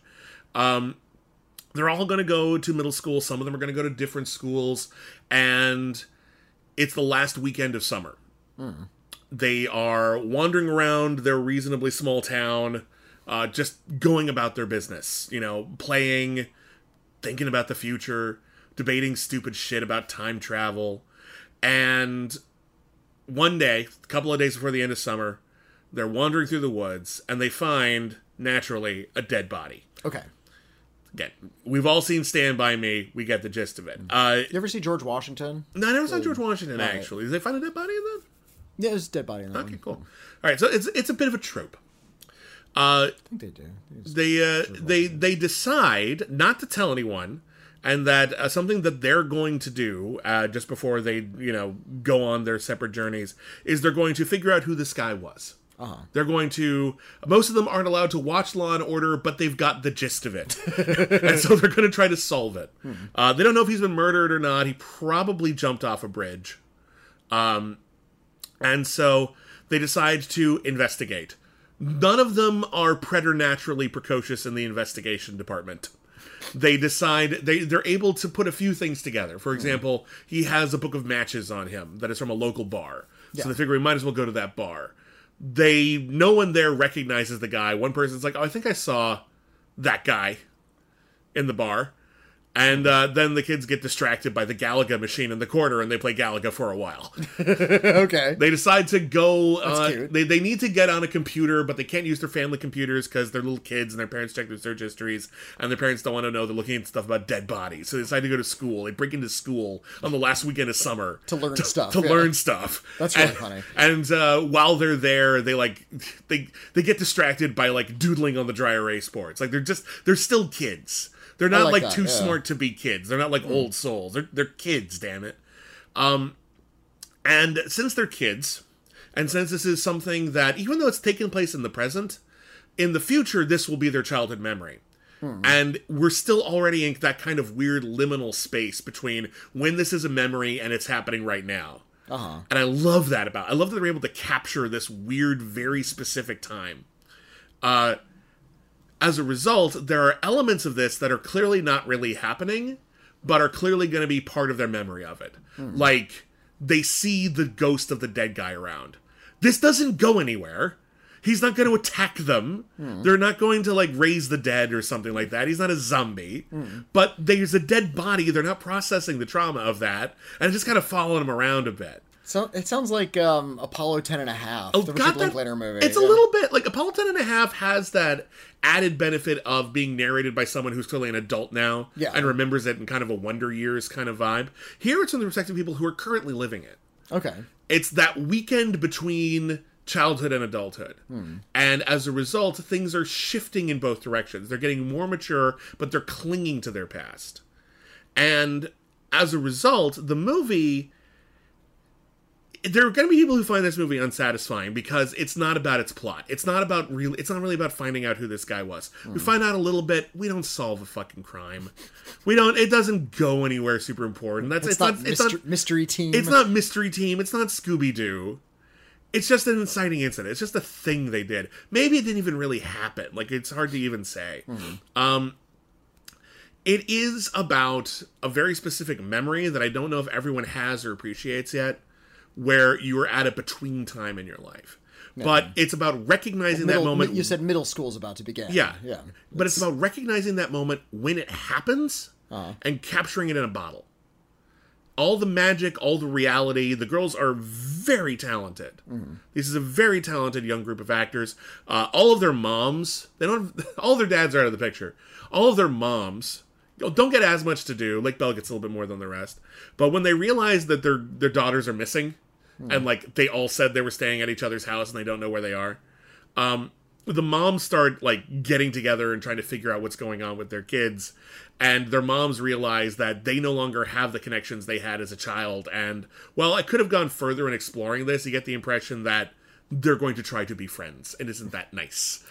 Friendship. Isn't that cool? Um i love that this movie has modest ambitions in terms of how it's trying to be cinematic it is hmm. like a dream. It's like a little sleepy summer nap. I love that. and it's really really sweet. I like it a lot. It is not going to be everyone's cup of tea because it's not about plot and it's only about character to a point. It's about a vibe. Hmm. But it's a wonderful vibe. I really enjoyed it a lot. And i think there's definitely people who are really going to love this movie and i think there are going to be some people who want more out of it. And i think that's i get it but i think you're kind of looking at it from the wrong perspective so uh, i like it a lot and i highly recommend checking it out but So- use that as a caveat this, when you're walking in. Don't expect the plot to be important. Expect the sensation of being young and on the verge of growing up. That's where you're supposed to be swimming. Yeah. That's that's the that's the that's the swimming hole. Everything else is the. I, I lost my metaphor. It's terrible. Um, next film I want to talk about. I don't have a good segue for this. Uh, is a new film from Masaaki Yuasa. Uh, Masaaki Yuasa is one of the more interesting filmmakers working in anime right now. Uh, he's directed quite a few things that I think a lot of people would be familiar with. He did a fantastic um, miniseries on Netflix called Devilman Crybaby, uh, which is an update of the old Devilman anime series, but Jesus fucking Christ, is that an ambitious series? like, it starts off as kind of like a horror superhero thing, and it turns into like something like deeply, profoundly philosophical. Um, he did a series that's so good, I refuse to finish it. uh, he did a series called Keep Your Hands Off Eizouken, uh, which is 12 episodes long. I got about seven episodes in, and I was like, you know what? I don't want this to end. I'm going to save the last five episodes for another time, and I haven't got around to it yet. But those first seven episodes are some of the best filmmaking I've ever seen about filmmaking. It is about a group okay. of three young girls in, in like middle school, high school, uh, who decide they want to make anime. And it is about them figuring out how anime is made, trying to realize their ambitions, and coming to terms with that you might have huge creative ambitions, but have technical limitations, hmm. and trying to figure out how to make those things work in each other's favor. This this series understands better than any movie, and frankly, I think most people hmm. what a producer does. okay. If you ever want to say what does a producer do in a movie, I would recommend saying look look at the I forget their, I forget her name. Look at the tall uh, girl in Keep Your Hands Off Eizouken. She's not an animator. She's not she's not a storyteller, but she gets shit done. and she facilitates the the the the talent that she's working with, and they're all kids. It's fucking great. As it turns out, I have seen a Masaaki Yuasa film. Which one? Uh, Cat Soup, a short film he did in 2001. Oh wow! That's the only one I've seen, however. I'm looking over uh, his uh, filmography here. He did an episode of Adventure Time. Yeah, in he the worked on Adventure States as Time. well, yeah, yeah. yeah. Uh, he did a film that's uh, a really kind of bizarre take on Little Mermaid called "Lu Over the Wall," uh, and this new movie that he did is called Inu-Oh. And Inu-Oh, I'm gonna actually. Oh shit! Do I still have this? Some I actually got like. Well, Inu is the Japanese word for dog. Is it about a dog? No, it's not about a dog. Uh, Inu-Oh is uh, okay. It's a rock opera. Okay. It's a serial killer story. All right. It is a political thriller. Uh, it is an intimate character piece. Uh, it is uh, a movie about demons. It is a movie that's kind of got everything, and in, one, and in that cool kind of everything way, and that kind of like Streets of Fire way, where every like this is every fucking movie, isn't it? This is kind of fucking cool. Uh, takes place in feudal Japan. Uh, it is a few hundred years after a civil war, and musicians are only allowed to sing songs about the people and stories of the people who won that war. Yeah. And as a result, there is an entire culture that has been functionally erased from existence. Uh, there is a uh, blind musician who meets a demon, or at least a boy who's been possessed by demons. Okay. Uh, he he wears a mask because his face is considered too bizarre, and when you see like, and the eye holes on the mask are in like completely the wrong place, All just to solidify this. His he has one arm that's about twelve feet long, like it's really just a bizarre image. Um, and this guy can wail. So the blind musician and this cursed child uh, team up to tell stories from the perspective of the people who lost the Civil War. And as a result, they're telling stories that no one has heard before. And as a result, the novelty is huge. They're also doing it in the form of hair metal. So right, it's so a lot it's- of wild like- showmanship. Like a like bardic tradition. yeah, bardic right. traditions, like really. Uh, I mean, that's the Western way of looking at it. Um, uh, lots of like, lots of pyro. like it's really just fucking awesome, incredible. Just like the I, the vocalist is like a is like the lead singer of a Japanese band, and I can't remember it off the top of my head.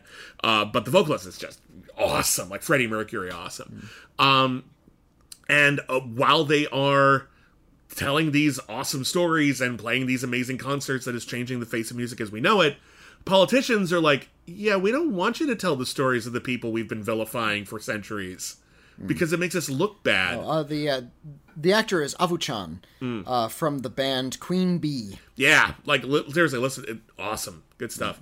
Um, it's a really cool movie. The music is great. It's one of those movies that I saw. I was fortunate enough to see this last year. Oh, yeah. uh, before it had come out. It's just being released in America now. It was playing like the festival circuit, and I was able to review it then. Um, and it's one of those movies where you walk out of it, it's like I want that soundtrack. But this was like at like I saw it at like the premiere in like September, so I can't get that soundtrack until like now, and I've been- and I've been clamoring for it ever since. It's really fucking cool. It's really fucking smart. It's got a lot of distinct, exciting imagery. The story is told in a way that where it begins is not where you expect it to go. It's super fucking cool. Um, and the ending is really very poignant and sad, which I really admire. Like it's it's manages to feel super heroic and awesome because it's like you know a hair metal rock opera, but it actually has a larger point about how very difficult it is to tell actual outsider art within a system that is designed to keep it down. Yeah. yeah. Um, or just and doesn't know how to facilitate it. Oh no, actively wants it destroyed. Yeah. Is in this particular case. Uh, speaking truth to power is incredibly difficult, uh, especially if you want to be popular. Uh, and uh, so yeah, I with I don't want to go into too much more detail, but uh, I hope people check this one out. It's really cool. It is a very fun watch. The music is great, full of exciting imagery. Uh, Masaaki Yuasa and his animation team they have really just a fantastic anime style. I hope uh, more people watch it. And um, yeah, definitely worth checking out. And then the last film uh, is a film called Emily the Criminal. with Aubrey Plaza. Uh, yeah, the great Aubrey Plaza. Uh, Emily the Criminal stars Aubrey Plaza as a young woman who is in dire financial straits. Uh, she has a lot of student loans that she can't pay off because she wasn't able to finish college. Um, and she's got a felony conviction on her record, and as a result, a lot of places won't hire her out, of course. Yeah. So she's completely strapped, absolutely helpless in a lot of ways, but deeply motivated. She's working a lot of jobs. She's trying to get her one successful friend to help her, like, you know, get an interview at like this big firm where she actually would be really, really good. But, you know, that carrot's dangled in front of her for a lot. And then finally, uh, someone says, Hey, you want to make like $250 a day? I forget what the exact number is. You want to you want to make like a significant amount of money for one day's work, and she's like, "Is it illegal?" And they're like, "Kinda." and they're like, "Okay." So she has the day. She goes and I she think that's a fantasy of a lot of people. Yeah. That just s- one day of work, you'll get like a lot of money. One day, specifically one day of illegal work. Like Yeah. I, I will break laws if I get a big payday. Yeah, well, the older you get, and the more you realize that debt is like a crushing weight around your shoulder. Yeah. Unless you're lucky enough not to have any. Uh, the more you appreciate movies in which people do really stupid things just for money. Yeah. Just to be free Of debt, from from yeah. debt, because debt is the the rock you keep pushing up that hill. Uh, and it just keeps rolling down the other side, and you're constantly trapped. I get it. Hmm. I do. Like I didn't used to when I was a kid. I'd watch these movies about people doing just the most absurd. Like, why would you commit this horrible crime just for money? I know it's. I know you're in debt, but like, how bad can it be? But until you like live debt Hmm. every day, you really don't understand just like how much of a fantasy that is to have a windfall.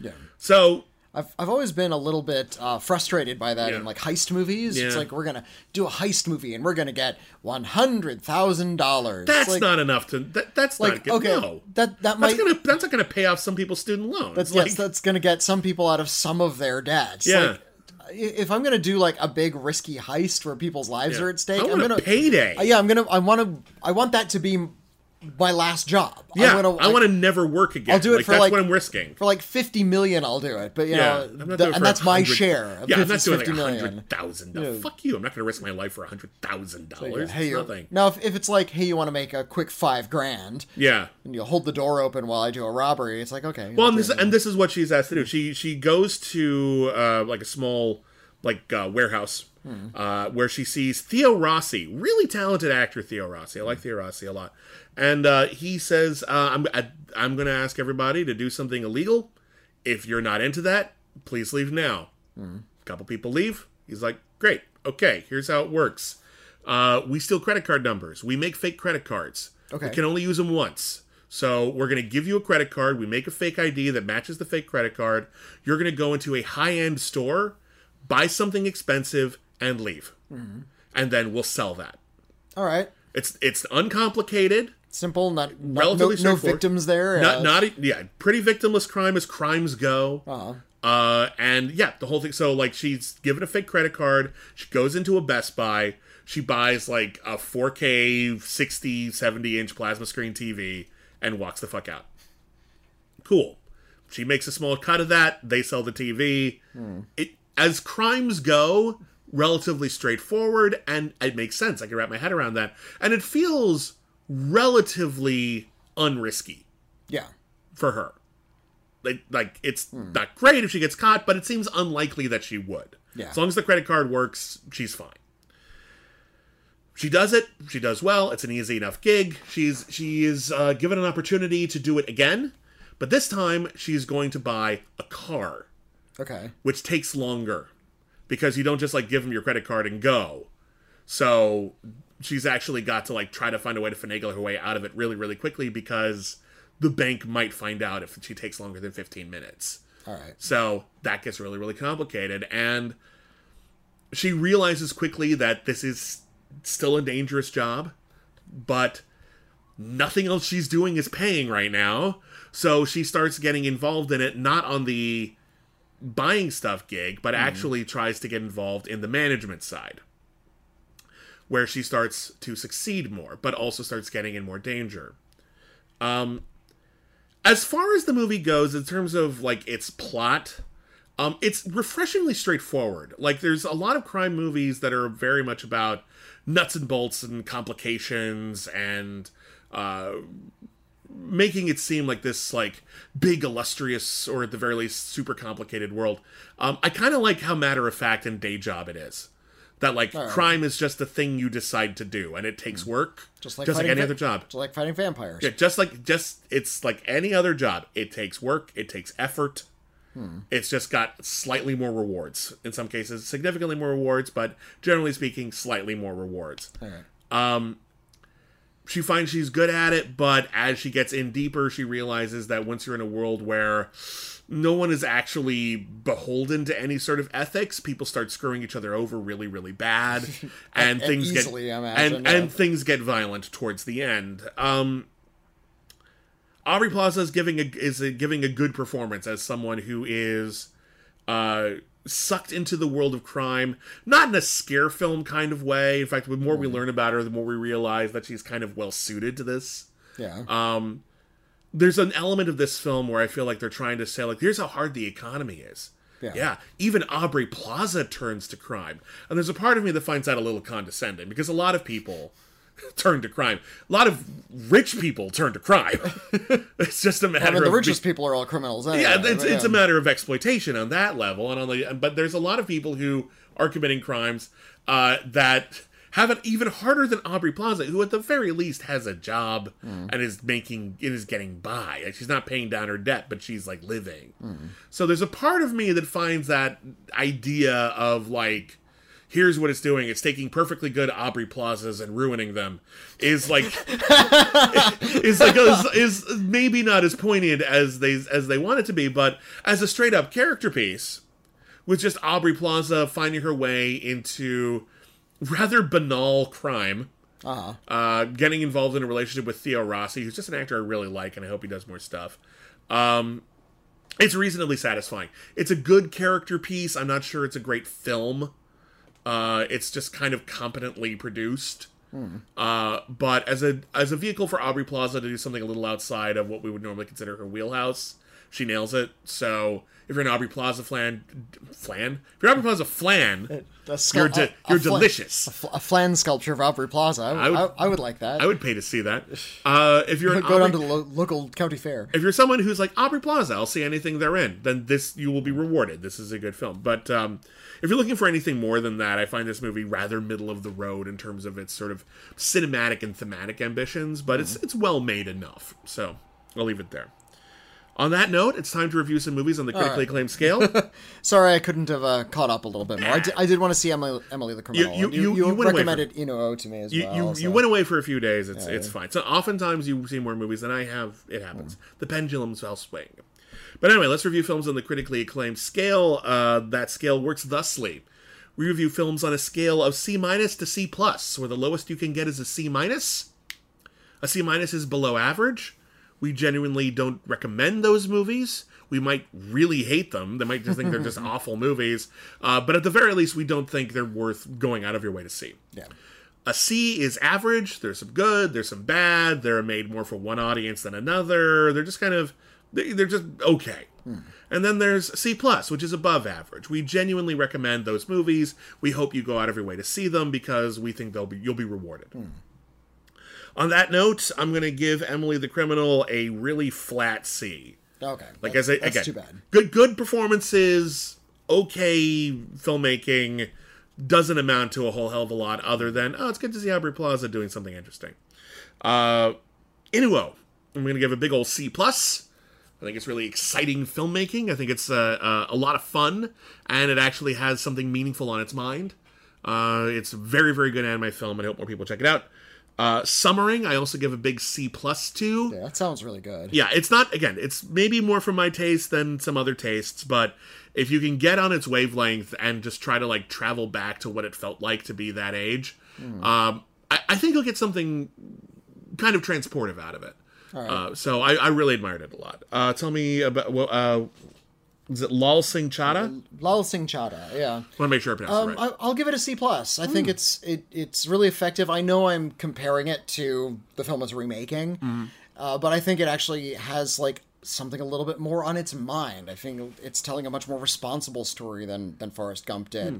Uh, and uh, like I said, super corny, really uh, obvious metaphors, really uh, just brazenly sentimental. But you know, Well, that I- was just I that was Forrest Gump, wasn't it? It was Forrest Gump, but I think it uh, actually handled a little, little bit better here. So I will give it a C plus. That's cool. Uh, I'm torn on Fall. I think it's exciting and thrilling, but it's also a little derivative. Uh, I am going to Aaron. I'm gonna I'm gonna be nice today. I'm gonna give it a C plus. Okay. Uh, another day I might give it a very high C. But um, as a simple, straightforward uh, fear of heights thriller.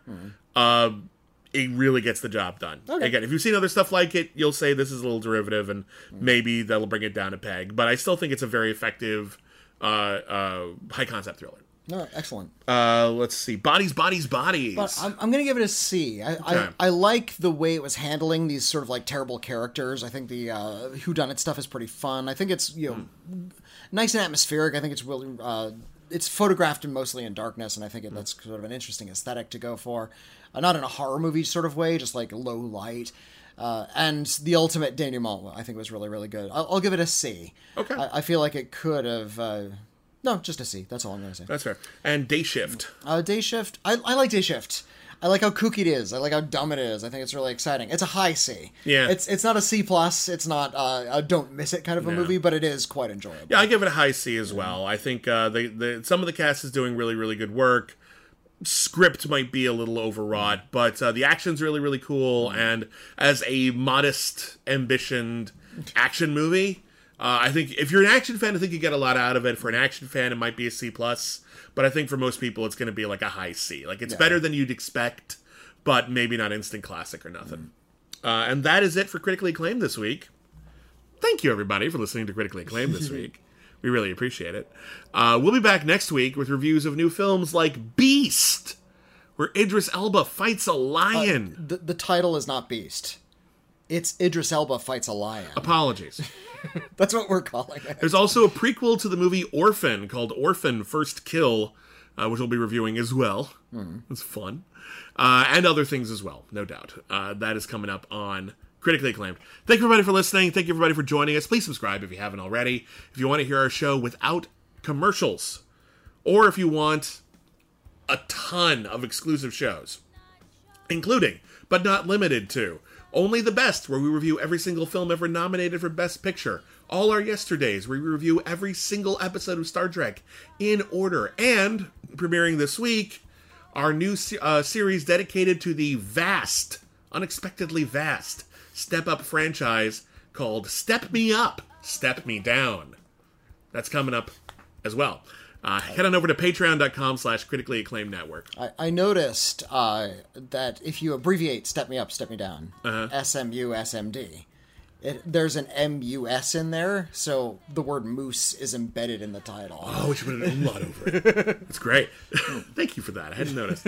Um, yeah, we got that. Also, if you want to talk about anything we discussed in this episode, we'd love to hear from you. Feel free to email us. Our email address is letters at criticallyacclaimed.net. Or if you'd prefer, what is our P.O. box? Uh, send us an actual physical letter to uh, P.O. Box 641565, Los Angeles, California, 90064. We might read your correspondence, answer your questions, respond to your criticisms on an upcoming episode of We've Got Mail. And of course, we're on Twitter at Critic Acclaim. I am at William Bibbiani. At Whitney Seibold. And until next time, never forget, everyone's a critic. I wanna go to the midnight show. I'm sorry, what? Say goodbye to your credit card rewards. Greedy corporate mega stores, led by Walmart and Target, are pushing for a law in Congress to take away your hard earned cash back and travel points to line their pockets. The Durbin Marshall credit card bill would enact harmful credit card routing mandates that would end credit card rewards as we know it. If you love your credit card rewards, tell your lawmakers hands off my rewards. Tell them to oppose the Durbin Marshall credit card bill.